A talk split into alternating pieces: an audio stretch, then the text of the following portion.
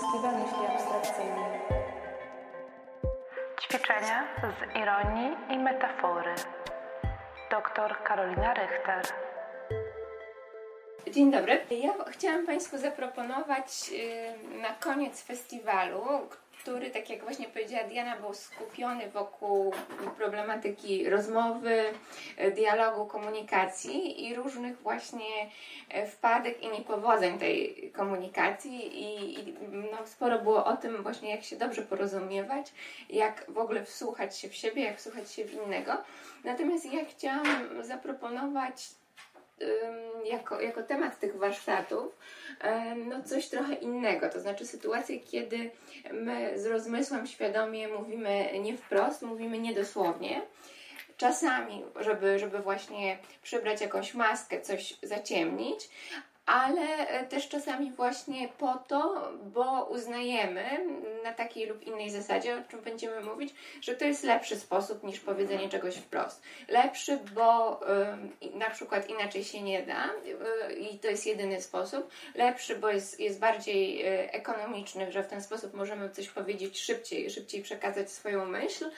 E, albo no, właściwie jedyny możliwy w danej sytuacji ze względu na różnego rodzaju e, e, cenzury, zasady dobrego wychowania e, i tak. Też czasami właśnie to mówienie nie wprost, mówienie obrazowe, mówienie ironiczne może mieć też tak taki cel właśnie przemówienia do wyobraźni, czyli też może pełnić taką funkcję wręcz pedagogiczną, to znaczy no, odwołując się bardziej do, do wyobraźni niż, niż ta, takiej argumentacji logicznej, czasami można odnieść e, lepszy skutek.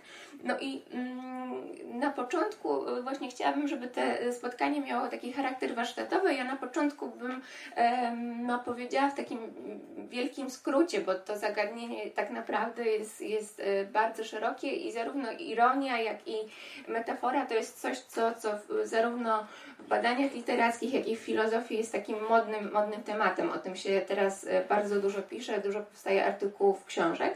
Więc ja w wielkim skrócie chcia, chciałabym przedstawić jakby najważniejsze zagadnienia związane z y, metaforą i ironią, no i pokazać, że, że właściwie tak naprawdę no i um, jeśli się przyjrzymy tym najważniejszym teoriom, które powstają, no to one jakoś są niewystarczające. To znaczy, no, metafora i ironia są kapryśne, jakieś takie nieprzewidywalne i, i raczej stoją jakby po przeciwnej stronie niż, niż teoria i, i się jej jakoś wymykają. I jako, że, że właśnie myślałam sobie, że to nie będzie taki no po prostu wykład, tylko e, bardziej warsztaty, to, to też bym chciała, żebyśmy przeczytali parę e, słynnych zdań e, o ironii i metaforze, które wybrałam. E, mam chyba trochę za mało kopii, ale bym e, je puściła, tak żeby Państwo mieli przynajmniej e, na dwie osoby, żeby była jedna kartka. One są ponumerowane, więc ja, ja potem właśnie będę się do tych fragmentów odwoływała. Natomiast no, mówiąc o metaforze i ironii, warto przywołać e, takie pojęcie e, tropu. E, tropu właściwie chyba lepiej mówić o tropie niż o środku stylistycznym czy, czy figurze retorycznej, bo to słowo trop, którego definicję podał Quintylian, retor rzymski z I wieku naszej ery, jest, jest ciekawe. I on, Quintylian mówi tak, że, że właśnie trop jest korzystą korzystną zmianą znaczenia, e, znaczenia właściwego na inne, dokonaną w słowie lub wyrażeniu. Więc to jest, to jest jakby taka, taka najogólniejsza definicja. E, I to pojęcie e, tropu e, Quintyliana e, jest na przykład bardzo ważne dla Harolda Bluma, zmarłego dwa tygodnie temu krytyka literackiego, no i w moim przekonaniu twórcy bardzo ciekawej teorii filozoficznej. No i właśnie Bloom wręcz mówi, że właśnie trop jest błędnym odczytaniem, a to błędne odczytanie będzie, będzie miało dla Bluma bardzo, bardzo ważne znaczenie. To znaczy, właściwie dla niego mówienie nie wprost, mówienie niedosłowne, właśnie celowe, złe interpretowanie to jest, to jest właściwie jedyny nasz sposób na zachowanie jakiejś cząstki wolności czy podmiotowości w takim świecie nieubłagalnych faktur i no, nieubłagalnej konieczności. To jest bardzo mały zakres wolności, ale właściwie jedyny, jaki nam jest dostępny. I, i o Blumie będę, będę jeszcze, jeszcze właśnie sporo, sporo mówiła, on tutaj będzie dla nas ważny. No i od razu, jeśli mamy tą definicję tropu, e, to mm, stajemy przed następującym problemem, bo o, ile większość badaczy zgadza się, że metafora jest tropem, e, właśnie jest uznawana za najdoskonalszy z tropów, czy trop, tropów, e, to z ironią jest sprawa bardziej skomplikowana. Nie przez wszystkich ona jest do tropów zaliczana, no ale są też, są też właśnie badacze, tym wspomniany Harold Bloom, którzy um, uważają, że, że właśnie to ironia jest e, tropem tropów, tych, tym najdoskonalszym przykładem e, mówienia e, niedosłownego, nieliteralnego.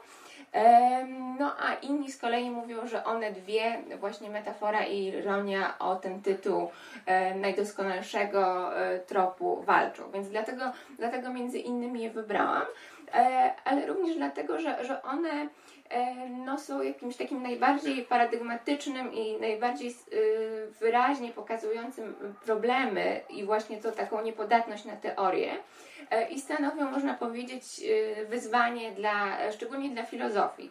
Szczególnie dla filozofii zarówno metafora, jak i ironia są czymś takim e, niepokojącym, co, co ona jakoś właśnie chciała ująć swoje teoretyczne karby. No a i, i te próby właśnie zbudowania jakiejś teorii metafory, przede wszystkim na, na gruncie filozofii analitycznej, no jak Państwo zobaczą, tak naprawdę są takie niezbyt zadowalające.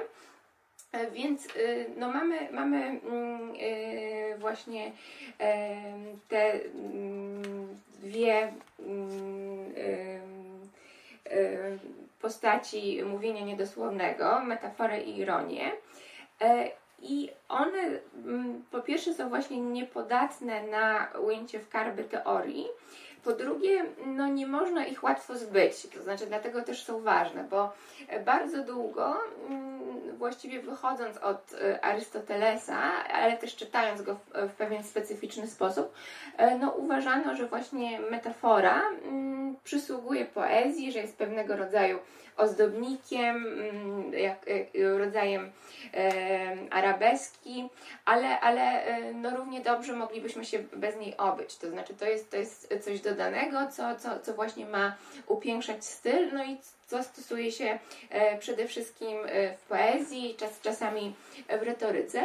No, współcześnie, właściwie od, od XX wieku dopiero, ale, ale też można powiedzieć, że właściwie od czasów niczego, czyli od wieku XIX, no, uważa się, że, że e, metafora no, jest bardzo ważnym właśnie narzędziem y, i poznawczym, i komunikacyjnym. E, no, że właściwie nasz język potoczny jest e, utkany z, z metafor, ale też właśnie w nauce, która e, była na zupełnie mm, na drugim biegunie niż mówienie metaforami, tak się, tak się kiedyś wydawało, miała być chłodna i precyzyjna. E, no to, to, to również e, mm, się tymi metaforami e, posługujemy, szczególnie kiedy, kiedy właśnie odkrywamy coś nowego, na co, na co nie ma jeszcze odpowiednich określeń. No właśnie wtedy, wtedy metafora jest czymś niezwykle przydatnym, więc mamy z jednej strony właśnie niepodatność na teorię, z drugiej strony no jakąś moc metafory i ironii, to znaczy że, no, rozpoznanie, że, że one są ważne i nie możemy ich e, po prostu zakwalifikować jako e, ozdobnika i czegoś, co, co, co przysługuje e, poezji. I taka, może najpierw zajmiemy się metaforą. Właściwie no, taka najsłynniejsza definicja metafory, od której się zawsze wychodzi, e, mówiąc o niej, no to jest e, definicja Arystotelesa e, z poetyki. To jest, to jest ten fragment e, drugi, jeśli, jeśli Państwo mają e, przed sobą te kartki. I Arystoteles mówi tak. E, Metafora jest to przeniesienie e, nazwy jednej rzeczy na inną, z rodzaju na gatunek, z gatunku na rodzaj, z jednego gatunku na inny, lub też przeniesienie nazwy z jakiejś rzeczy na inną na zasadzie mm, analogii. No i to jest, to jest coś, od czego się zawsze wychodzi. Ta, ta definicja no, wydaje się, się w miarę e, klarowna. No ale e, tak naprawdę mm, y, bardzo szybko możemy tutaj e, napotkać y, problemy. E, na przykład, co to jest zasada analogii, to znaczy, e, co, na czym polega właśnie to dostrzeżenie e, podobieństwa. No i, i zaraz byśmy się tym zaj, zajęli, ale, ale też warto powiedzieć, co e, Arystoteles mówi dalej w poetyce. Mówi on mianowicie, i to też jest, też jest ciekawe, i to jakby jest argument za tym, że właśnie e, metafora jest e, takim najdoskonalszym z tropów, tropem tropów i właśnie jej opanowanie wy, wymaga mm, no, maestrii, jeśli, jeśli właśnie nie geniuszu i jakichś em, specjalnych zdolności. E, bo dalej Arystoteles mówi tak, wymienia tam właśnie różne środki stylistyczne, takie jak e, neologizm, e, glosy i mówi e, tak, ważne jest wprawdzie umiejętne posługiwanie się wszystkimi wymienionymi tu środkami stylistycznymi, ale najważniejszą rzeczą jest właściwe użycie metafory. Tego jednego nie można się od nikogo nauczyć, gdyż jest to sprawa wrodzonego talentu. Tworzenie dobrej metafory jest przecież równoznaczne z dostrzeganiem podobieństwa w rzeczach e, niepodobnych. I tutaj, tutaj mamy dużo ważnych rzeczy. Po pierwsze, właśnie metafory y, nie można nikogo nauczyć. To znaczy, mm, y, no, metafora jest czymś, na co nie możemy podać przepisu. To znaczy, nie możemy podać przepisu na, e, na dobrą, udaną, nośną e, metaforę, taka, taka, która się spodoba, która zostanie podchwycona, która, czy która zostanie uznana za wyjątkową lub piękną. Mm, No, mamy owszem jakieś teorie lit- literatury, mamy, mamy krytyków literackich, ale którzy, którzy mogą nam pomóc w zrozumieniu metafory i, i wykazać jej zalety, ale no, to jest coś zawsze nowego, co się wyłamuje jakoś ze schematów. W związku z tym, no właśnie e, tego przypisu czy instrukcji na, na stworzenie e, udanej metafory podać nie, nie możemy. E, I mm, Arystoteles mówi, że jest to właśnie sprawa wrodzonego talentu, ale, ale metaforę też się często przywołuje w kontekście geniuszu, to znaczy geniusz jest też czymś, co właśnie stwarza, e, stwarza jakąś nową jakość. Stwarza nową jakość według e, nie wiadomo jakich reguł. To znaczy, e, jeśli weźmiemy na przykład uwagi Kanta e, mm, z krytyki teorii sądzenia na temat geniuszu, no to on mówi tam coś takiego, że geniusz, no, dzieło genialne jest potem wzorcem dla tych, którzy je naśladują, ale sam nie powstaje według żadnego wzoru. To znaczy, dla Kanta dzieło genialne ma w sobie jakąś taką spontaniczność i niewymuszoność, e, która e, przypomina e, dzieła natury i też ma pewną e, jakąś logikę i harmonię, która, która jest w naturze, no ale to jest, to jest właśnie coś, co, co powstaje no właśnie w jakimś przebłysku, jakoś niejako mimochodem, właśnie na, na co nie możemy e, podać przepisu, czy, czy nie możemy podać reguł stworzenia tego. No i Kant właśnie mówi i, i tak e, podobnie akurat e, w tym, w tym zakresie Schopenhauer, że no, artysta, który to genialne dzieło stworzył, najczęściej nie potrafi też powiedzieć, y, jak to się stało, to znaczy jak, jak y, wpadł na jakiś pomysł, y, a jeśli, jeśli tak, no to, to, to też w jakiś taki mglisty sposób. Więc właśnie metafora jest, jest czymś, czego no nie można jakoś y, y, y, spisać, nie można podać reguł na, na, na stworzenie dobrej metafory, więc jest sprawą talentu, geniuszu, czymś, czymś co się wymyka. No i podobnie, warto na to zwrócić uwagę, bo podobnie będzie z ironią, to znaczy i z metaforą, i z ironią to jest no, coś mm, co, co właśnie trzeba e, e, uchwycić i to zarówno e, w tworzeniu metafory i w posługiwaniu się ironią, jak my jako odbiorcy, to znaczy też, żeby zrozumieć metaforę czy ironię, no musimy albo posiadać pewien talent, albo pewien, pewien zmysł obserwacyjny, albo pewien, pewną wrażliwość na niuanse czy kontekst. No i w pewnym sensie, jeśli, jeśli tego nie widzimy, no to możemy, możemy szukać pomocy, na przykład u krytyków literackich. Ktoś może nam objaśniać metaforę, czy jak, jakieś ironiczne stwierdzenie, no ale to, to trochę już y, nie jest, y, nie jest e, to samo. Więc ta uwaga Arystotelesa e, jest, jest dosyć e, istotna. Natomiast wróćmy do tej, do tej definicji metafory. I tutaj od razu widać pewne problemy, bo e, no, mm, Arystoteles podkreśla, że właśnie e, to przeniesienie e, odbywa się na zasadzie analogii, to znaczy mm, poeta dostrzega podobieństwo, takie podobieństwo nieoczywiste w rzeczach na pozór do siebie niepodobnych, no i y, kiedy użyję tej metafory, dla nas, właśnie odbiorców, y, no to podobieństwo y, staje się wyraźne, my je dostrzegamy i to, to nam daje do myślenia. No i te pierwsze próby mm, takiego ujęcia właśnie w jakieś teoretyczne ramy metafory, szczególnie takie, takie z, z gruntu filozofii analitycznej, no chciały tą definicję jakoś uściślić, jakoś ją rozłożyć na czynniki pierwsze, jakoś, jakoś ją poddać e, analizie. E, no i taką bardzo ciekawą próbą, bardzo, bardzo wczesną, bo to, to jest e, początek XX wieku, jest taki artykuł Henryka Eisenberga o myśleniu i mówieniu obrazowym. Przez to on rozumie przede wszystkim metaforę, mówi, mówi też o, o mm, porównaniu, ale, ale no, metafora jest, jest dla niego najważniejsza.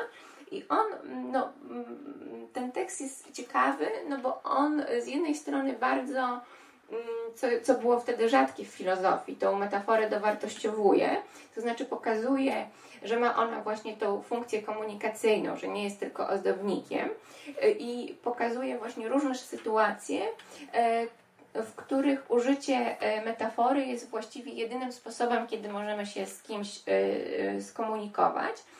Podkreśla też taki walor pedagogiczny metafory, to znaczy, że bardzo często e, nauczyciel czy wykładowca, e, posługując się metaforą, dużo e, lepiej przemówi do słuchaczy i, i dużo, dużo e, dużo lepiej po, e, pomoże im zrozumieć jakieś zagadnienie, niż gdyby, gdyby e, posługiwał się argumentacją czy, czy jakimiś zdaniami opisowymi. Więc to z jednej strony, no ale jednak Elzenberg ulega takiej pokusie mm, no, jakiegoś uściślenia tej definicji. No i y, właśnie tym problematycznym i takim mętnym słowem jest to oczywiście to słowo podobieństwo, no bo co to znaczy, że coś jest podobne do czegoś. No i Elzenberg stara się to rozpisać, to znaczy przy pomocy różnych formuł logicznych e, postara się rozjaśnić to, co, co to znaczy, że pewna rzecz jest e, podobna do innej ale te próby tak naprawdę są, są niewystarczające i e, podobieństwo ma, ma w sobie jakiś taki potencjał nieskończoności, który no, też właśnie sprawia, że, że jest to e, pojęcie niejasne. No bo oczywiście w takich e, przykładach dosyć jasnych podobieństw no, możemy określić pewien, pewien zespół cech, ze względu na które one są podobne.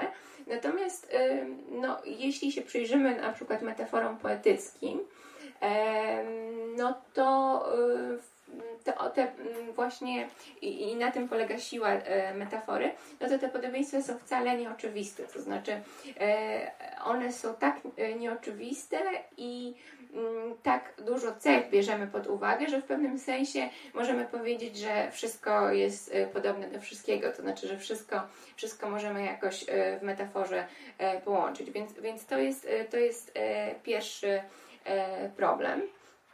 No i właściwie w filozofii analitycznej no, panowało, panowała taka tendencja, że jeśli już uznano e, doniosłość metafory, to znaczy jeśli już uznano, że e, metaforą się często posługujemy, że nie jest ona zabroniona w filozofii i nauce, że nie jest czymś, co, co właśnie e, tam nie przystoi, tylko, tylko jest używana i jest ważna, no to starano się właśnie jakoś zdefiniować, jakoś określić, czym jest coś, co nazywano właśnie tym znaczeniem metaforycznym, niedosłownym. No i było takie przekonanie, że mm, no jest to że, że właśnie metafora jest e, pewnego rodzaju zagadką, że mamy właśnie to znaczenie dosłowne, znaczenie składających się na nią słów, e, no i mamy jakąś wartość dodatkową. No i tą wartością dodatkową było to właśnie znaczenie przenośne, znaczenie metaforyczne, znaczenie niedosłowne. No i większość filozofów analitycznych była przekonana, że ono jakoś jest zakodowane w tych właśnie w metaforze, w tych, w tych jakby dwóch czy tam iluś słowach się na nią składających, że ono właśnie no, albo w kontekście były takie teorie, albo, albo w ogóle po prostu, co już, co było e, dziwne, no, no jakoś, jakoś tam jest i trzeba, trzeba właśnie je rozszyfrować. I w związku z tym mm, y, tak naprawdę metafora w takim ujęciu nie jest czymś podatnym na niezliczone interpretacje, no tylko można było właśnie to zdeponowane w niej niejako e, znaczenie metaforyczne odkryć, wykryć, rozszyfrować, więc jakby można było e, no, złamać szyfr metafory, można tak powiedzieć. No i te, te próby były, były bardzo różne. E, taką najciekawszą próbą jest próba Maxa Blacka, który no, pisał o metaforze bardzo dużo i jest, jest ważną postacią, bo, bo on właściwie E, tak na dobre rozpoczął tą, tą modę e, na e, metaforę. No ale on, chociaż w bardzo subtelny i bardzo zniuansowany sposób, no jednak też chciał jakoś przyszpilić, mówiąc kolokwialnie, to znaczenie metaforyczne. No i tak w bardzo dużym uproszczeniu, bo ta jego teoria jest bardzo, bardzo ciekawa, on stworzył taką, taką teorię filtrów, to znaczy on e, podaje taki przykład i, i bardzo często, się, właściwie cały czas się nim posługuje, który po polsku nie brzmi zbyt dobrze. E, człowiek człowiekowi i wilkiem. I mm, mówi, że, że właśnie mm, no, zachodzi tu wtedy coś takiego, że e, mamy jakiś stereotypowy zestaw mm, cech wilka, taki stereotypowy, czyli wiążący się z taką, z taką jakby potoczną e, wiedzą, nie, nie z jakąś specjalistyczną, e, zoologiczną czy biologiczną. No i jakby filtrujemy przez te wilcze cechy obraz człowieka. W związku z tym no, pewne cechy właśnie ulegają wtedy uwypukleniu. No i na tej, na tej subtelnej grze, na tym, na tym właśnie e, e, filtrowaniu, e, no, ma polegać właśnie znaczenie metaforyczne. To znaczy tak, tak właśnie ma, ma działać mm, metafora. No i, to, jest, to jest bardzo, bardzo ciekawe wyjaśnienie, ale tak naprawdę no, ono też sobie z, z wieloma e, aspektami e, mówienia i pisania metaforycznego e, nie radzi. E, I, I Black w pewnym sensie jest, jest tego e, świadomy. No i taką kolejną e, bardzo ciekawą teorią metafory, i o której ja bym chciała tutaj więcej powiedzieć, jest to teoria również filozofa analitycznego Donalda Davidsona.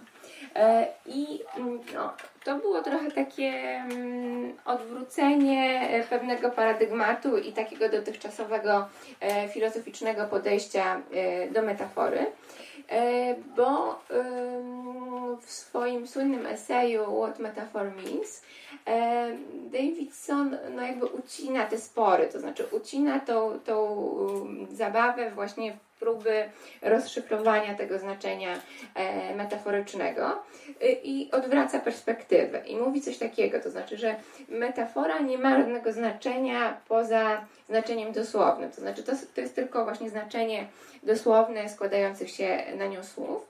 Natomiast to, co my bierzemy za jej znaczenie i, i to, co właśnie dotychczas badacze metafory e, brali za jej znaczenie, to jest tak naprawdę efekt, jaki ona e, wywiera w swoim, e, znaczy wywiera na odbiorcy.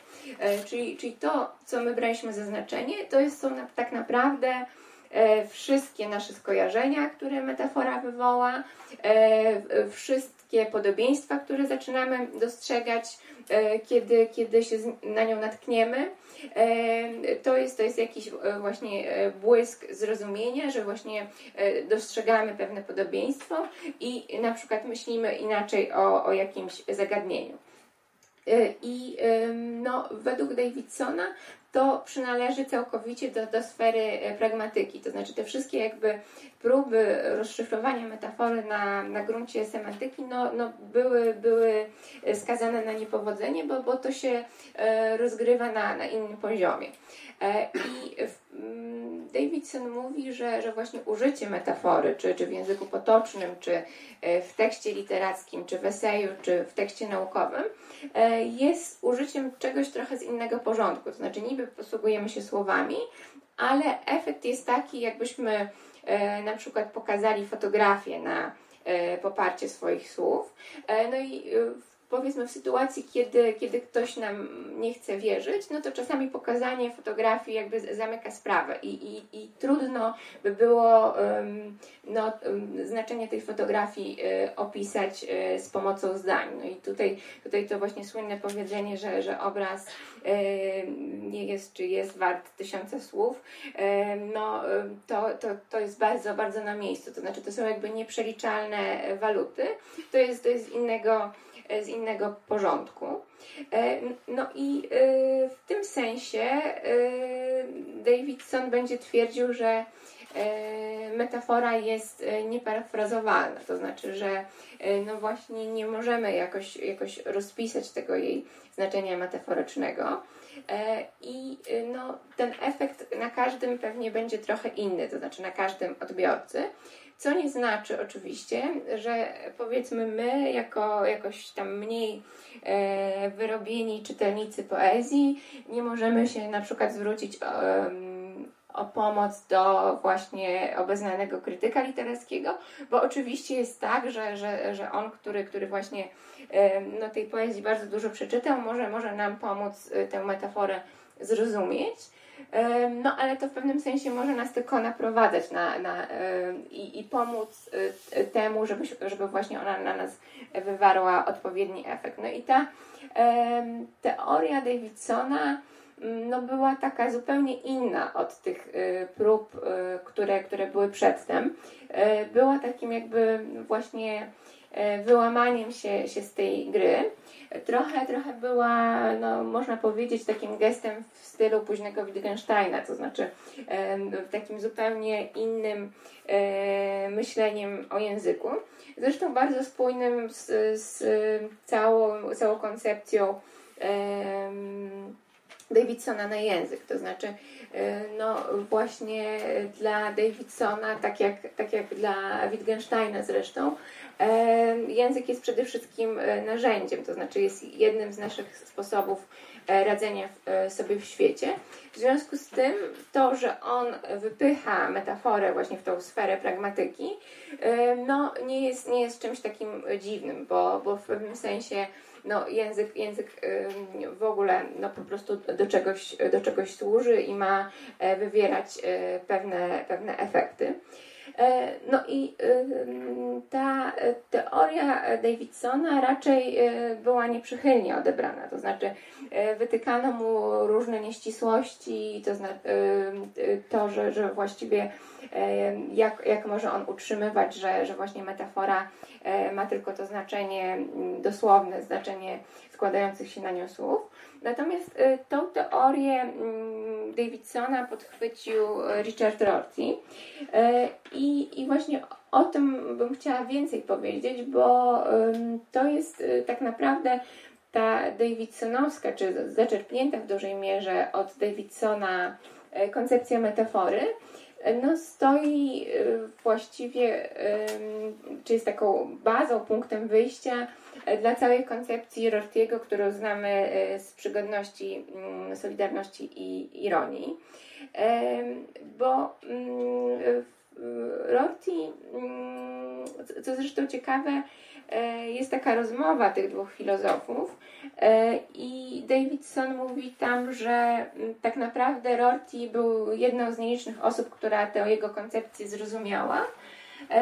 Zrozumiała i co więcej właśnie zrobiła z niej dobry użytek, to znaczy e, jakby mm, no, rozwinęła ją dalej, e, a, a o, to, o to e, wchodzi w filozofii, to znaczy on, on jakby Davidson można powiedzieć zatrzymał jednak na filozofii języka, a, a, a, Rorty rozwinął ją w jakąś taką bardziej wieloobszarową teorię.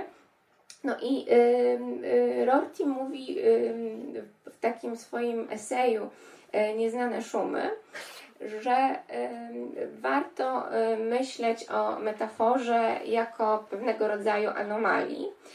Takiej anomalii jak, jak właśnie anomalie w świecie fizycznym, czy jak anomalie w przyrodzie. Dlatego używa tego sformułowania e, nieznane szumy i mówi, że właśnie mm, no, metafora jest czymś dziwnym, czymś takim dziwnym jak e, dziwnym był dziobak czy, czy pulsar, e, czymś, co, co właśnie wymykało się dotychczasowym mm, kategoriom. I dlaczego trzeba było zbudować teorię nową? To znaczy, albo zbudować teorię nową, albo jakoś przekształcić tą, którą mieliśmy, to, to właśnie to była jakaś anomalia, coś, co, co było e, dziwne, mm, z czym, z czym nie bardzo sobie wiedzieliśmy, e, jak, e, jak poradzić. I tak samo jest z metaforą, to znaczy metafora jest jakimś właśnie niestandardowym użyciem języka. Opiera się na jakichś właśnie niestereotypowych skojarzeniach, do jakich nie jesteśmy przyzwyczajeni. I my kiedy słyszymy ją pierwszy raz, e, nie wiemy za bardzo, co z nią zrobić. To znaczy, ona, ona się wymyka e, temu wszystkiemu, co wiemy i e, tym wszystkim naszym sposobom rozumienia i naszym teoriom. No i sprawia, że właśnie musimy zacząć tworzyć teorie nowe, to znaczy zaczynamy interpretować, zaczynamy jakby dopasowywać czy, czy tworzyć teorie tak, żeby to nowe zjawisko, którym metafora jest, e, zrozumieć. No i to podejście takie, można powiedzieć, naturalistyczno-kauzalne, które jest już w pewnym sensie u, u Davidsona, ale które e, Rorty podkreśla, jest, jest bardzo ciekawe, no bo e, bardzo ciekawe, ale też kontrowersyjne, bo ono e, trochę zrównuje właśnie coś, co my uważamy za jakiś najwyższy twór kultury, za, za właśnie jakiś przebłysk czy wyraz geniuszu, no właśnie ze śpiewem ptaków, z istnieniem e, dziobaka, czy z odkryciem pulsarów. Um, właśnie to jest, to jest coś, coś na zewnątrz nas, z czym my nie wiemy, jak, jak sobie radzić. I do czego, do czegoś musimy znaleźć nową teorię. E, I to jest e, ważne z, z dwóch powodów. No bo po pierwsze, Roti podkreśla ten właśnie pragmatyczny wymiar e, metafory. To znaczy, tak jak Davidson mówi, że ona właśnie należy do tego porządku pragmatyki. Jest jak pokazanie zdjęcia, czy nawet jak Rorty mówi, jak zrobienie miny w czasie rozmowy, mrugnięcie okiem, czy wymierzenie komuś policzka. To jest, to jest właśnie, mm, to, to nie jest właśnie z tego takiego z tradycyjnego porządku e, komunikacji. To jest coś, co, co jakoś e, przekracza to, do czego jesteśmy e, przyzwyczajeni. Więc to z jednej strony. Z drugiej strony, no właśnie pokazuje, jak jak problematyczne dla nas jest to i jak trudno nam zaakceptować, y, że właśnie metaforę można postrzegać jako taki nieznany szum, jak, jak właśnie coś, coś na zewnątrz, czego, czego właśnie my y, nie rozumiemy i do czego musimy mm, sobie dobudować y, jakąś teorię.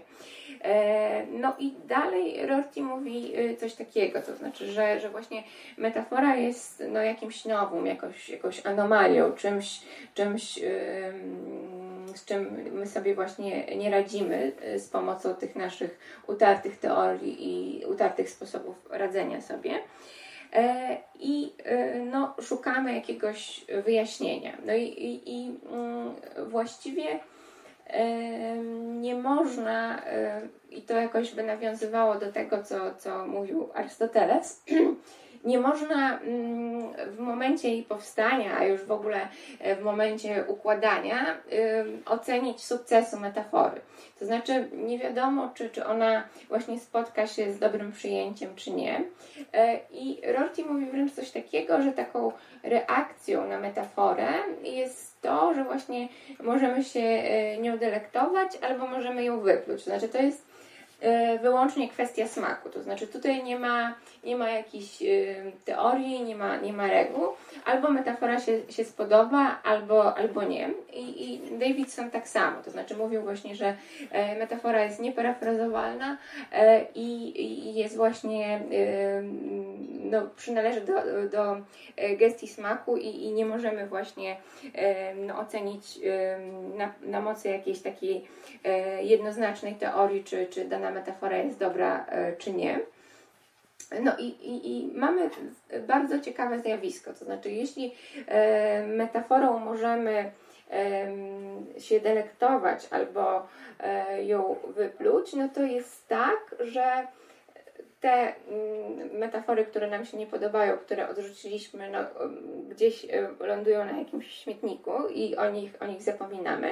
Natomiast te, które się spodobały, te, które zostały uznane za jakoś trafne, piękne, użyteczne, no, stają się popularne. To znaczy, ktoś jej używa po raz pierwszy, potem ona zostaje e, podchwytywana, no i w końcu wchodzi właśnie do języka potocznego. No i tu mamy bardzo ciekawe zjawisko, to znaczy coś, e, co e, na początku było właśnie jakimś nową, jakąś anomalią, staje się czymś codziennym, staje się komunałem, czyli, czyli mamy bardzo, bardzo, bardzo ciekawe e, przejście.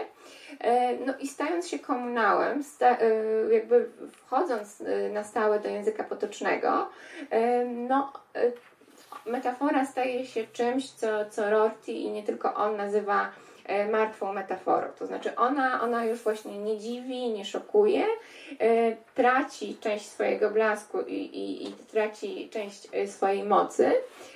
No i na pewno piękna, ale, ale staje się właśnie no, częścią, częścią naszego sposobu mówienia, częścią, częścią naszego języka.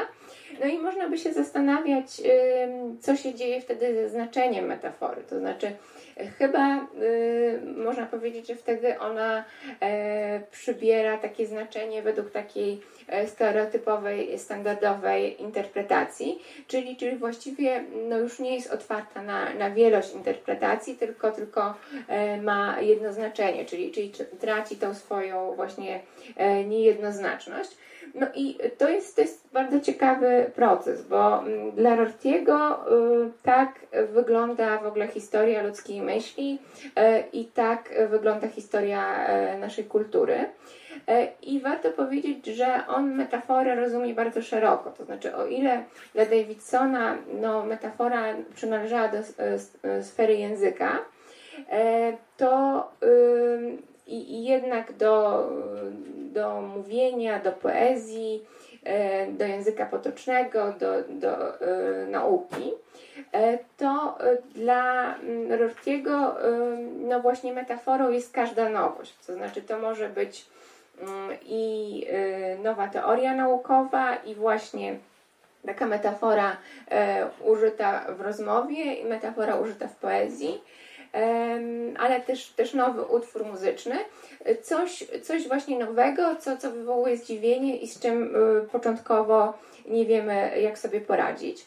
E, I właśnie historię ludzkiej myśli i historię kultury Rorty e, wyobraża sobie, i, tutaj się sam posługuje metaforą, jak historię rafy koralowej. On mówi, że no, mamy do czynienia z czymś takim, że właśnie te nowe metafory, które, które wywołują zdziwienie, które są właśnie taką, taką supernową, czymś, czymś zaskakującym, no obumierają w dosłowności, wchodzą do języka potocznego, powszednieją, no i potem stanowią grunt e, i podłoże dla nowych metafor. No i tak, tak właśnie na, na tych jakby trupach dawnych metafor powsta mogą powstawać metafory nowe. No i tak, tak mniej więcej e, wygląda ruch ludzkiej myśli. No i tak myśląc o, o metaforze, Rorty nawiązuje bardzo silnie do niczego, który no, dokonał bardzo Mm, ciekawej rzeczy, bo y, y, o Rortim, y, znaczy o, o niczym myśli się o, jako o rewolucjoniście, obrazoburcy, ko, ko, ko, o kimś, kto e, bardzo wiele w filozofii namieszał, ale bardziej w sferze właśnie wartości, e, w mówieniu o śmierci Boga i, i w głoszeniu e, konieczności przewartościowania wszystkich wartości. Często się jednak nie pamięta, że, że właśnie Rorty, że Nietzsche mm, podważył klasyczną teorię prawdy. W swoim słynnym eseju o prawdzie i fałszu w pozamoralnym sensie. W pozamoralnym sensie, bo właśnie Nietzsche w tym eseju próbuje spojrzeć naprawdę bez całego, można powiedzieć, nabożeństwa, jakie ją otacza i trochę mm, jakby spojrzeć inaczej i na ludzki pęd y, do prawdy, ale też no, taki, takie filozoficzne E, uznanie prawdy za, za właśnie cel, do którego e, bezwzględnie powinniśmy dążyć. E, I no, jeśli się uwolnimy od takiego nabożnego spojrzenia, możemy, mówi Nietzsche, sobie wyobrazić taką historię, właśnie historię metafory, to znaczy, że mm, kiedy ktoś pierwszy raz nazwał drzewo drzewem, no nie było tutaj żadnej odpowiedniości między drzewem, słowem drzewo, myślą, y, żadnego, żadnego odwzorowania. Była to właśnie kwestia przypadku, czy, czy kwestia, jak mówi Nietzsche, fantazji. To znaczy ktoś e, po prostu miał fantazję tak, tak to nazwać. To, to, to, I to właśnie była ta pierwsza metafora. No i potem e, tak, tak było, że pewne metafory właśnie były użyteczne dla życia, były podchwytywane. I no właśnie Nietzsche w tym eseju mówi tak, i to jest czwarty fragment, czym więc jest prawda. Ruchliwą armią metafor, metonimii, antropomorfizmów, E, I dalej, e, prawdy są złudami, o których zapomniano, że nimi są. Metaforami, które się zużyły i utraciły zmysłową siłę wyrazu. Monetami, których powierzchnia się starła i które teraz są traktowane e, jak metal, już nie jako monety. I to jest, to jest podobny obraz jaki, jak ten, który przedstawia Rorty. To znaczy, mamy coś, co tak naprawdę było kwestią jakiejś swobodnej twórczości, fantazji, E, co e, nijak e, nie odpowiadało rzeczywistości, no ale jakoś było użyteczne, zostało podchwycone. No i potem już zapomnieliśmy, że to, że to właśnie była metafora, że to, że to zostało użyte dlatego, że tak się komuś podobało. No i ta powierzchnia się wyciera, te, te metafory właśnie stają się prawdami, wchodzą, wchodzą do E, użycia. Można powiedzieć, że nawet no, no, e, tworzą jakieś ramy w ogóle, w których my możemy się poruszać. To znaczy ramę tego, co możemy sobie wyobrazić i ramę tego, e, co możemy powiedzieć. No i ma, przysługuje im jakaś pewność czy oczywistość, no ale tak naprawdę to geneza, możemy sobie tak wyobrazić, jest, jest właśnie taka, taka metaforyczna i tutaj żadnej konieczności czy odpowiedniości nie ma. No i, i to, to właśnie są dwa źródła tej koncepcji e, Rortiego. Z jednej strony koncepcja Davidsona, z drugiej strony koncepcja e, prawdy, mm, znaczy koncepcja prawdy u niczego tak naprawdę jest czymś bardzo skomplikowanym. No, Rorty głównie nawiązuje do tego eseju o prawdzie i, fa- o, o prawdzie i o kłamstwie w pozamoralnym mm, sensie. E, no i y, to jest ciekawe, jak bardzo ta mm, koncepcja metafory i taki obraz ruchu myśli i, i dziejów naszej kultury jest, jest e, e, Rortiemu potrzebny, bo jeśli sobie właśnie wyobrazimy to w ten sposób, no to tak jak powiedzieliśmy, to czy jakieś metafory się spodobają, czy nie, jest no, jakąś przygodną kwestią. To znaczy jest kwestią smaku, jest kwestią tego, że właśnie zostaną podchwycone, że nie zostały wyplute, tylko, tylko ludzie e, się nimi e, delektują. Więc to jest, to jest w pewnym sensie no właśnie smak, no coś, coś, coś w każdym razie mało konkretnego, coś przygodnego. No i jeśli, jeśli właśnie nasza, nasza kultura no, powstaje na zasadzie właśnie takich niezliczonych e, przypadków, e, no to, to jest taki pierwszy e, punkt wyjścia do tego, żebyśmy właśnie uznali i przygodność naszej jaźni, no ale też przede wszystkim właśnie przygodność naszych wartości i przygodność kultury, w której przyszliśmy na świat. No i to jest, to jest właśnie podstawa, no żeby stać się e, liberalną ironistką, czyli, czyli centralną postacią w koncepcji Rortiego. No i tutaj właśnie jakoś płynnie przechodzimy od e, metafory do ironii. No ale zanim się zajmiemy tą liberalną ironistką, która jest tak, tak ważna właśnie w tej no, pięknej utopii Rortiego, która no jednak trochę, my teraz to inaczej czytamy, to się, to, to się właśnie wydaje utopią. E, no, niemniej jednak zanim, zanim właśnie powiemy o tym rortiańskim rozumieniu ironii, no to e, warto by w ogóle powiedzieć o, o wcześniejszych koncepcjach i o e, właśnie tradycji w interpretowaniu ironii. No i o ile w przypadku metafory mamy e, definicję Arystotelesa e, w poetyce. No to jeśli chodzi o ironię, mamy do czynienia z dosyć ciekawym zjawiskiem, bo e, również jako pierwszy jakoś określa ironię Arystoteles, no ale nie czyni tego w poetyce ani retoryce, tylko co dziwne w etyce nikomachejskiej. E, I nie opisuje tutaj jakiegoś zabiegu stylistycznego czy jakiegoś użycia słów, e, tylko opisuje mm, pewną postawę, pewne działanie. E, no i to mm, mm, w dodatku postawę i działanie konkretnego człowieka, mianowicie Sokratesa. I to jest, to jest ciekawe.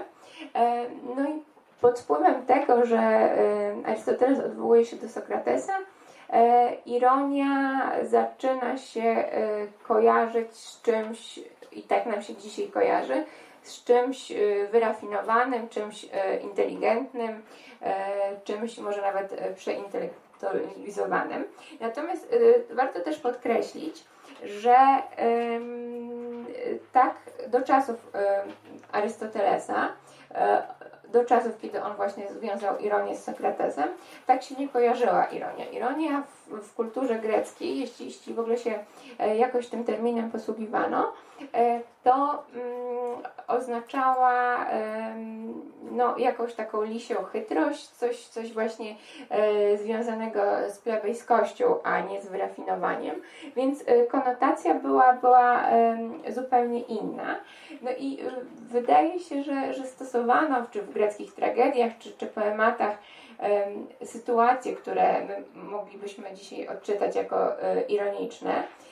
I na przykład bodajże właśnie w poetyce Arystoteles nie używa tego słowa ironia, ale opisuje mm, taką e, sytuację opisaną w tragedii, e, kiedy właśnie e, podczas jakiejś ceremonii, gdzie jest ufundowany ołtarz jakiegoś bóstwa, E, ten, ten ołtarz e, się, się, się właśnie przewraca właśnie w trakcie tej ceremonii. No i to jest taka sytuacja, że mm, on mówi, że to się dzieje przypadkiem, ale odbiorcy tego dzieła mają wrażenie, że, że to nie mógł być przypadek, bo ta, ta sytuacja właśnie e, jest, jest tak wyjątkowa. No, niemniej jednak właśnie E, tam e, nie dookreśla ironii. Robi to w etyce nikomachejskiej, no i robi to właśnie przywołując e, postać Sokratesa. I no, o Sokratesie Państwo na pewno sporo wiedzą, ja tylko, tylko powiem takie najważniejsze rzeczy o ironii sokratycznej. Mianowicie mm, no, Arystoteles y, określa tą postawę Sokratesa i ironię jako jakiś rodzaj niedomówienia. I ironia mm, jest jakimś rodzajem skrywania się, jakimś rodzajem e, przyjmowania, przyjmowania maski. No i na pewno Państwo wiedzą, no, Sokrates właśnie jedna z ważniejszych postaci, taka postać symboliczna w historii filozofii, w czasie swojej obrony, bo Sokrates został skazany na śmierć przez demokrację ateńską, e, broni się w ten sposób. Broni się w ten sposób, że no, demaskuje jakby prawdziwe pobudki oskarżenia e, i mówi, że właśnie wszystko to wynika z tego, że usłyszał, że jakoby mm, wyrocznia w Delfach miała powiedzieć, że jest on e, najmądrzejszym z ludzi. No i on e, oczywiście twierdzi, że nie mógł w to uwierzyć i e, chciał sprawdzić, co Bóg mógł mieć na myśli, wypowiadając takie słowa. W związku z tym, no właśnie udał się do wszystkich ludzi, którzy w Atenach uchodzili za mądrych i uchodzili za autorytety. Udał się do poetów, no i okazywało się, że właśnie kiedy się im zadaje pytania, poeci no, nie wiedzą, co mówią, nie potrafią, nie potrafią wyjaśnić swoich słów. Udał się do polityków, no i tutaj e, też e, okazywało się, że ich e, wiedza jest, jest pozorna, że tak naprawdę w toku pytań no oni albo właśnie udają, że wiedzą, albo, albo mm, wydaje im się, że, że wiedzą. Tak samo rzemieślnicy i artyści, którzy stworzą wspaniałe dzieła, również, również tak naprawdę im się wydaje, że coś wiedzą, tak naprawdę tej wiedzy nie posiadają. No i z tego, jak Państwo wiedzą, no, wypływa ta właśnie wiedza, niewiedzy Sokratesa, no bo on e, mówi dalej, że no, po pierwsze e, wyrocznia chciała pokazać, e, na czym polega jak mało warta jest cała ludzka mądrość. Po drugie, no rzeczywiście on uznał, że on chociaż w minimalnym stopniu jest mądrzejszy od tych wszystkich ludzi, bo przynajmniej posiada świadomość, że nie wie. E, no i y, w tej swojej działalności, w tym właśnie chodzeniu po y, ludziach i zadawaniu im pytań, no Sokrates stosował właśnie tą swoją słynną ironię. E, mianowicie udawał kogoś głupszego niż jest, to znaczy przybierał maskę ignoranta i przychodził e, nie jako filozof i mędrzec, tylko właśnie e, przychodził i zadawał pytania z pozycji kogoś, kto nie wie i kto chce się czegoś dowiedzieć. I to tak, tak najogólniej można tą ironię sokratyczną scharakteryzować.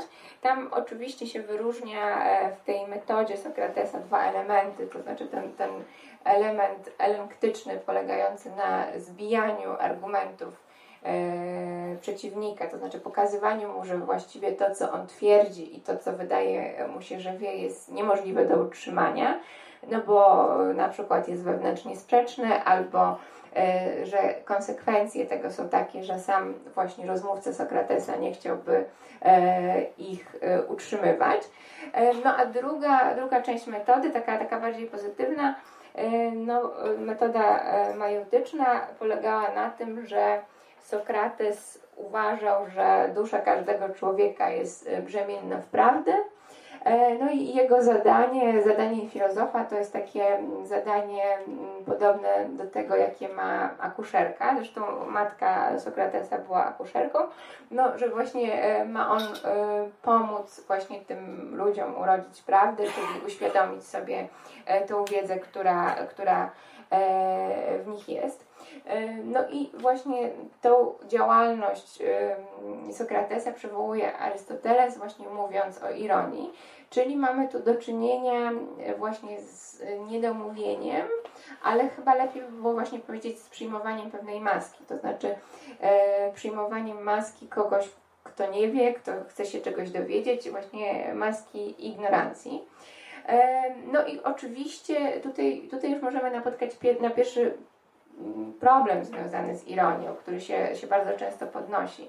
Na ile rzeczywiście, no bo mm, jeśli, jeśli czytamy dialogi Platona, ucznia e, Sokratesa, no to Sokrates jest tam przedstawiony jako mm, najszlachetniejszy i najmądrzejszy e, e, z ludzi.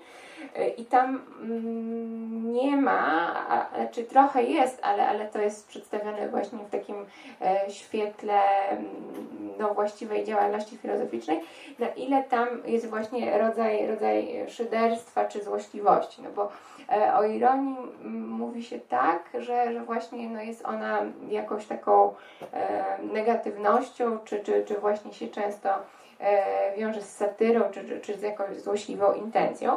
No i już właściwie w tych początkach, już w przypadku Sokratesa, z jednej strony możemy ją postrzegać jako coś bardzo szlachetnego, jako takie dążenie do prawdy, czy, czy wręcz właśnie działalność akuszerską, która ma pomóc ludziom do tej prawdy e, dojść, jakoś ją sobie uświadomić. Z drugiej strony no, no ten element taki, taki szyderczy i ten, który być może właśnie e, wzbudził tą agresję no i, i sprawił, że właśnie pojawiło się oskarżenie i odbył się proces Sokratesa i Sokrates został skazany na śmierć, e, być może mm, już, już tam e, był. No i kolejną ważną postacią, jeśli chodzi o filozoficzne refleksje nad ironią, E, jest Kierkegaard, XIX-wieczny e, filozof e, z Danii, który napisał swoją dysertację o właśnie pojęciu ironii z nieustannym odwołaniem do Sokratesa. No i to jest e, taka apologia i postawy Sokratesa i ironii w ogóle. To znaczy, z jednej strony Kierkegaard mówi, że właśnie ironia jest e, czystą negatywnością, ale też, też, też właśnie daje niesamowitą e, wolność.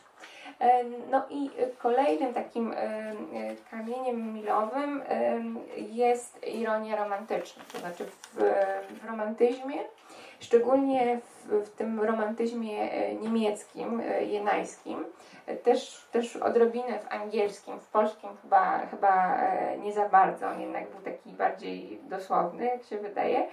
No ta ironia była, była czymś, czymś niezwykle ważnym. I z, z tych filozofów czy poetów romantycznych Najwięcej e, o ironii pisał Friedrich Schlegel. E, to był taki sam początek romantyzmu e, niemieckiego. On wraz z swoim bratem wydawał takie pismo Ateneum. I tam właśnie w którymś to chyba nie było w Ateneum, tylko w, którymś z fragmentów Schlegla, e, on mówi o ironii w ten sposób. To jest fragment e, e numer 7. E, ironia jest najswobodniejszym e, ze wszystkich najswobodniejsza ze wszystkich licencji, dzięki której człowiek wznosi się ponad samego siebie. I to jest no, taki dosyć tajemniczy fragment, ale no, dla romantyków E, szczególnie dla, e, dla Szlegla, No, ironia była ważna, bo ona jest zarazem filozoficzna, a zarazem jest poetycka. I w tym, w tym romantyzmie jenańskim była taka koncepcja stworzenia poezji uniwersalnej. I ta poezja uniwersalna miała być połączeniem filozofii i poezji, to znaczy miała być jakimś takim właśnie nowym, nieskrępowanym przez te stare kategorie tworem i miała się posługiwać też innymi środkami niż na przykład tradycyjna filozofia. E, I romantycy na przykład bardzo doceniali fragment, to znaczy Schlegel mówi w innym, w innym fragmencie właśnie, że fragment bardzo często no, ma większą moc wyrazu niż jakiś traktat filozoficzny że, że właśnie on mm, daje nam bardziej do myślenia, czy, czy bardziej e, zwraca e, na coś uwagę. I ta ironia dla, dla romantyków właśnie miała być takim wyrazem wolności poety, która, który to, to poziom polega nam wznieść się ponad to, co Mm, co się da powiedzieć, co, co, jakie, jakie ograniczenia e, narzucają słowa, jest jakimś e, właśnie napięciem i niedomówieniem, czyli tu tutaj wraca to arystotelesowskie e, pojęcie niedomówienia, jakimś napięciem między właśnie dosłownym znaczeniem słów, no a tym, co się chce powiedzieć. I daje taką swobodę, mm, w pewnym sensie posługiwanie się ironią i sytuacja ironisty jest taką sytuacją jak sytuacja, jak byłaby sytuacja kłamcy, którego e, kłamstwa nigdy nie zostałyby zdemaskowane czy odkryte. To znaczy w pewnym sensie możemy mówić swobodnie, możemy mówić co chcemy, chociaż pozornie posługujemy się, się zwykłym językiem i, i właśnie żadnych e, granic nie, e, nie przekraczamy. E, no i podobną, czy czerpiącą jakoś z tej koncepcji ironii romantycznej, koncepcję ironii, miał wspominane tu już na początku Harold Bloom. No on w ogóle uwielbiał romantyków, to znaczy dla nich, dla, nich według Bluma E, no właśnie ironia, e, moc wyobraźni e, były czymś niezwykle ważnym, no i to jakoś uległo zatraceniu. To znaczy to, co się stało z literaturą i to, co, co zrobiła krytyka literacka, według, według um, Bluma no jakoś, jakoś nie oddaje sprawiedliwości właśnie temu, temu, temu dziedzictwu romantyzmu. E, I on, e, on z, niego, z niego bardzo silnie e, czerpie inspirację. No i w swojej najsłynniejszej książce Lęk przed wpływem Bloom mówi mm, coś takiego. To jest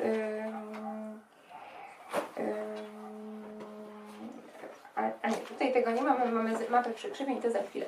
E, w każdym razie e, Bloom mówi coś takiego. E, te, ta koncepcja generalnie polega na tym, że e, no, każdy poeta, właściwie każdy, każdy e, nowożytny poeta, ale tak naprawdę tą nowożytność możemy rozszerzyć na każdego następcę mm, Homera.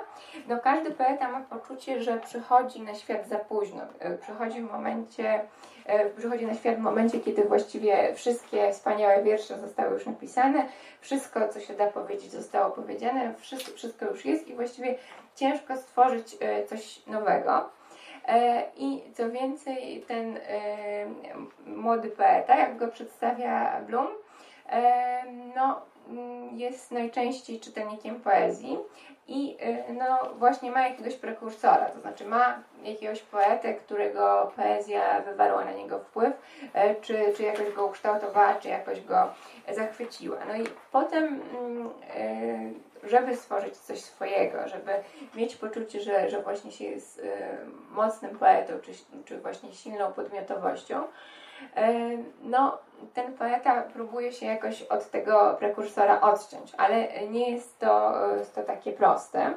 No i według Bluma on może robić to tylko właśnie nie wprost i e, z pomocą różnych e, właśnie, jak on to nazywa, e, rewizyjnych zabiegów, które polegają w wielkim skrócie na tym, że on umyślnie źle interpretuje tego swojego poprzednika. To znaczy, to są bardzo subtelne mm, odbiegnięcia, subtelne, błędne odczytania, które jednak no, stwarzają różnice.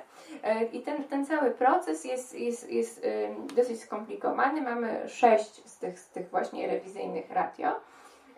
Najważniejsze jest, jest i takie najbardziej symboliczne i pokazujące o o co chodzi Blumowi, e, jest, jest pierwsze, e, które on nazywa klinamen. E, I ta, ta nazwa, bo te one wszystkie się bardzo pięknie i poetycko nazywają, nazwa klinamen jest zaczerpnięta z Lukrecjusza. Lukrecjusz w swoim poemacie De Rerum Natura opisuje teorię Epikura, no i opisując teorię Epikura przywołuje Demokryta. No i tam błędnie przedstawia um, pogląd Demokryta na temat tego, jak poruszają się atomy. E, no i zresztą to miało ten skutek, że, że to takie ujęcie e, Lukrecjusza się e, przyjęło. E, Demokryt sobie to trochę inaczej wyobrażał.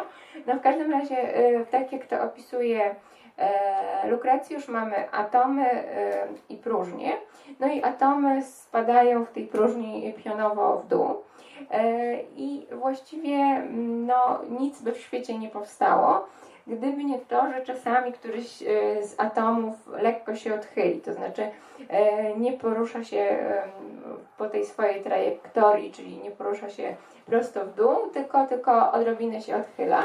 No i na skutek tych odchyleń, na skutek właśnie klinamen, atomy zaczynają się łączyć, no i, i, i, i właśnie mamy zmianę w świecie, mamy powstawanie rzeczy, mamy, mamy rozpadanie. I to jest właśnie minimalne odchylenie. No i to, co robi, co robi właśnie poeta, no to właśnie minimalnie odchyla się od tego swojego prekursora, minimalnie właśnie źle go odczytuje.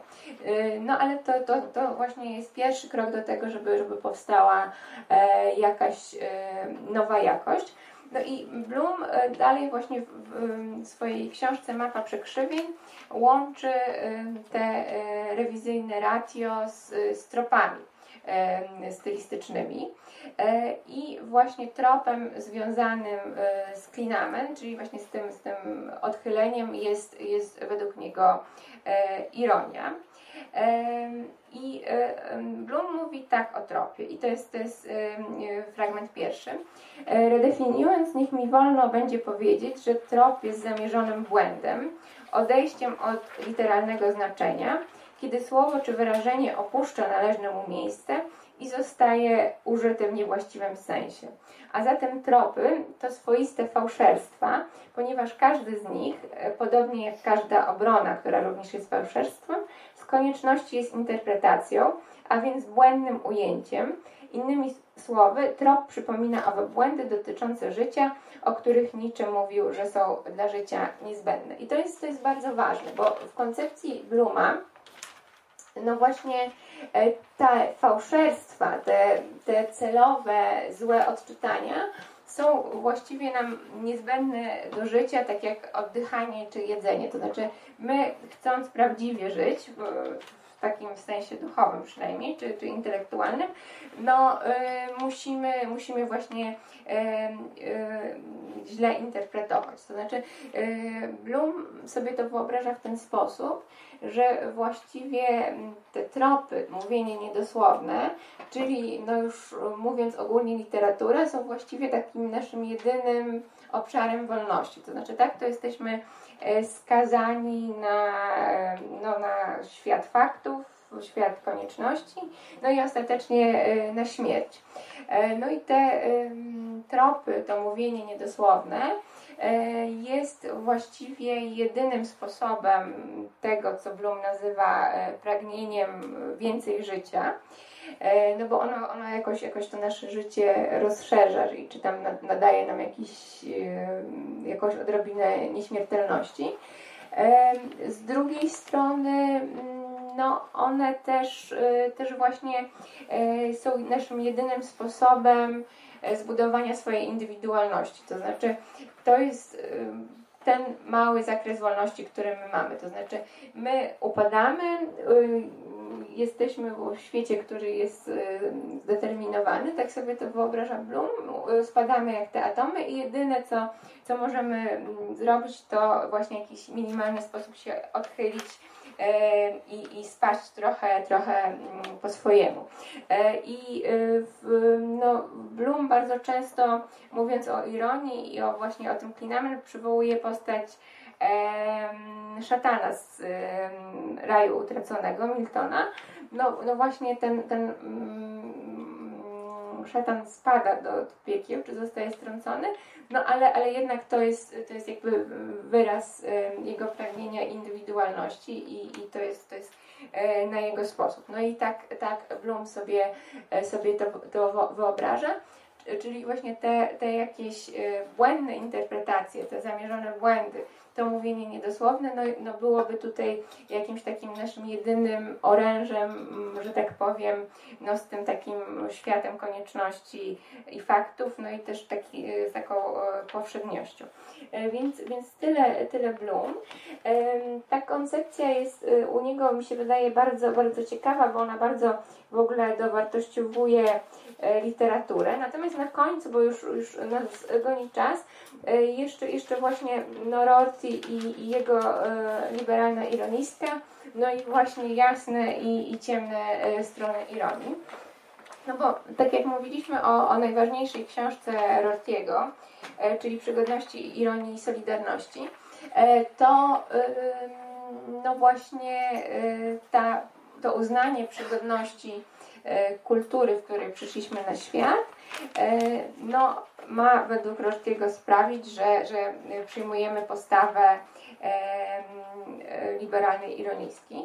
No i Rorty dokonuje takiego przeciwstawienia, mianowicie przeciwstawia tę postać e, liberalnej ironistki metafizykowi. No i metafizyk no to, to jest ktoś, kto właśnie uważa, że E, jest jakaś prawda o świecie, że do tej prawdy e, możemy dotrzeć, że ona jest właśnie jedna. E, no i że można zbudować jedną dobrą teorię opisującą świat, jedną dobrą teorię opisującą moralność i tak dalej. To znaczy uważa, że, że, że można znaleźć jakieś prawomocne odpowiedzi na, na różne, różne pytania. Natomiast ironistka, i to jest, to jest właśnie fragment e, ósmy, jest kimś, kogo Rorty tak określa. E, będę określał e, mianem ironistki kogoś, kto spełnia trzy następujące warunki. Jeden. Odczuwa silne i nieustanne wątpliwości co do słownika finalnego, czyli słownika finalnego, czyli czegoś takiego, czego już nie, nie, nie, potrafimy bardziej uzasadniać. To są najczęściej jakieś wartości, przekonania, postawy, które są dla nas bardzo ważne, no ale w pewnym sensie to jest y, no, nie, nie, nie, nie za bardzo już potrafimy y, za nimi argumentować, a e, ale, ale się ich kurczowo trzymamy. Ona odczuwa co, co do tego wątpliwości. Co do słownika finalnego, którym aktualnie się posługuje, ponieważ zrobiły na niej wrażenie inne słowniki, słowniki przyjmowane za finalne przez ludzi bądź książki, jakie napotkała. Dwa, zdaje sobie sprawę z tego, że rozumowanie wyrażone w jej obecnym słowniku nie może ani potwierdzić, ani rozproszyć tych wątpliwości. Trzy, o ile filozofuje na temat własnej sytuacji, nie uważa, by jej słownik był bliższy rzeczywistości od innych słowników, e, by był w styczności z różną od niej mocą. Ironiści mający skłonność do filozofowania uznają, że, że wyboru pomiędzy słownikami dokonuje się, e, nie dokonuje się ani w ramach neutralnego i uniwersalnego metasłownika, ani też usiłując przebić się przez zjawiska ku temu, co rzeczywiste, lecz po prostu wygrywając nowe przeciwko staremu. E, więc to jest zupełnie inne podejście. Wygrywając nowe przeciwko staremu, znaczy, że tak naprawdę, mm, no, jeśli uznamy, że, że wszystko jest jakoś przygodne, że, że właśnie nie ma tej prawdy, która jest na zewnątrz i która jest ostateczna, nie mamy też, też właśnie jakiegoś połączenia z jakąś mm, mocą, która by nam tej prawdy udzielała, no to jedynym sposobem argumentowania jest pokazywanie, że nasze stanowisko czy nasze przekonania są jakoś atrakcyjniejsze. To znaczy tutaj e, tak, tak wyglądała e, argumentacja. No i dla Rortiego mm, ta postawa ironiczna jest czymś niezwykle cennym. To znaczy, no bo ten metafizyk y, jest postacią, która ma skłonność do dogmatyzmu E, a dogmatycy według Rortiego mają skłonność do e, okrucieństwa, no a okrucieństwo z kolei dla niego jest czymś najgorszym, czego my możemy się e, dopuszczać. No i on uważa, że jeśli, jeśli właśnie nie mamy tej pewności ostatecznej prawdy, jeśli odczuwamy nieustanne wątpliwości, no to nie będziemy mieli skłonności, żeby innym ludziom tę prawdę narzucać i to nas, to nas właśnie chroni przed y, no, y, dużą, y, dużą, dużym obszarem właśnie okrucieństwa, wojen i tak dalej. No więc tutaj Rorty w pewnym sensie właśnie to jest taka, taka piękna utopia, taka trochę oświeceniowa w duchu, w pewnym sensie oczywiście, no on sobie wyobraża, że, że właśnie no, to jest jakaś, jakaś, jakaś droga do, do wyeliminowania e, cierpienia i, i właśnie jak, jak, jakaś taka nieustanna wątpliwość i świadomość e, przygodności. E, która jest właśnie odwrotnością dogmatyzmu. Dla niego, dla niego dogmatyzm jest, jest właśnie czymś, czego powinniśmy się obawiać. No i tutaj, mm, tutaj yy, rodzą się wątpliwości i, i zarzuty, z którymi Rorty jeszcze, jeszcze za życia e, się spotkał. E, no i on był e, ich poniekąd świadomy, no bo jednak ironia kojarzy nam się z czymś i elitarnym, i czymś właśnie jakoś związanym z pewną, z pewną dozą złośliwości czy, czy złej intencji. Tutaj, tutaj miała być czymś, czymś właśnie jakimś takim, jakąś taką drogą powiedzmy do, do, do świetlanej przyszłości z mniejszą ilością okrucieństwa. No i Rorty ma świadomość, że na przykład ironii nie można uczyć od początku. To znaczy, ironia jest czymś, co sobie, co sobie wykształcamy na pewnym etapie świadomości czy na pewnym etapie edukacji. E, no, ma świadomość tego, bo spotkał się z takimi zarzutami, że małych dzieci czy, czy dzieci na, na etapie szkoły podstawowej nie możemy uczyć w ten sposób, że e, no, poddajemy wszystko wątpliwość i, i na przykład podkreślamy, no, że, że, że my tak uważamy, ale tak naprawdę nie wiadomo. No, to, to, tak, to, to jest niemożliwe, więc Rorty mówi, że właśnie no, ironia to jest coś, co, co może się pojawić już na pewnym etapie życia czy na pewnym etapie edukacji. E, no, zarazem też, też można by się zastanawiać, czy jednak w niej się też nie, nie kryje taki potencjał okrucieństwa. No, yy, bo jeśli, jeśli przyjmiemy tą, e, mm, tą, yy, tą utopię Rotiego za dobrą monetę, yy, no to jednak musimy przypuszczać, że on by chciał, żebyśmy wszyscy byli liberalnymi ironistami. Yy, no i zawsze będzie to napięcie kiedy my y, właśnie kwestionujemy y, słownik finalny innej osoby. To znaczy, jeśli my jako właśnie ironiści no, poddajemy wątpliwość y, ten jego słownik finalny, czyli, czyli y, to, co jest dla niego najważniejsze. No i były zarzuty takie, że to trochę jest tak, że, że właśnie mamy takie obyte dziecko, które ma mnóstwo zabawek, które no, pokazuje temu dziecku, które miało tam jednego misia i które go uważało za najważniejsze na świecie, no, że tak naprawdę to, to właśnie on najważniejszy nie jest, więc to tutaj, tutaj no, coś takie, takie się e, podnosi zarzuty, no i też e, taką właśnie elitarność tej e, ironii Rortiego. No i już tak na sam koniec, jeszcze, jeszcze właśnie takie aforyzmy. No, z jednej strony właśnie mówi się, że Mm, To jest taki słynny wiersz e, Norwida, że, że, że właśnie e, ironia jest, jest cieniem e, bytu, E, ale też e, mów- mówi się coś takiego, tak, tak mówi e, Agata Bielik-Robson pisząc o romantyzmie.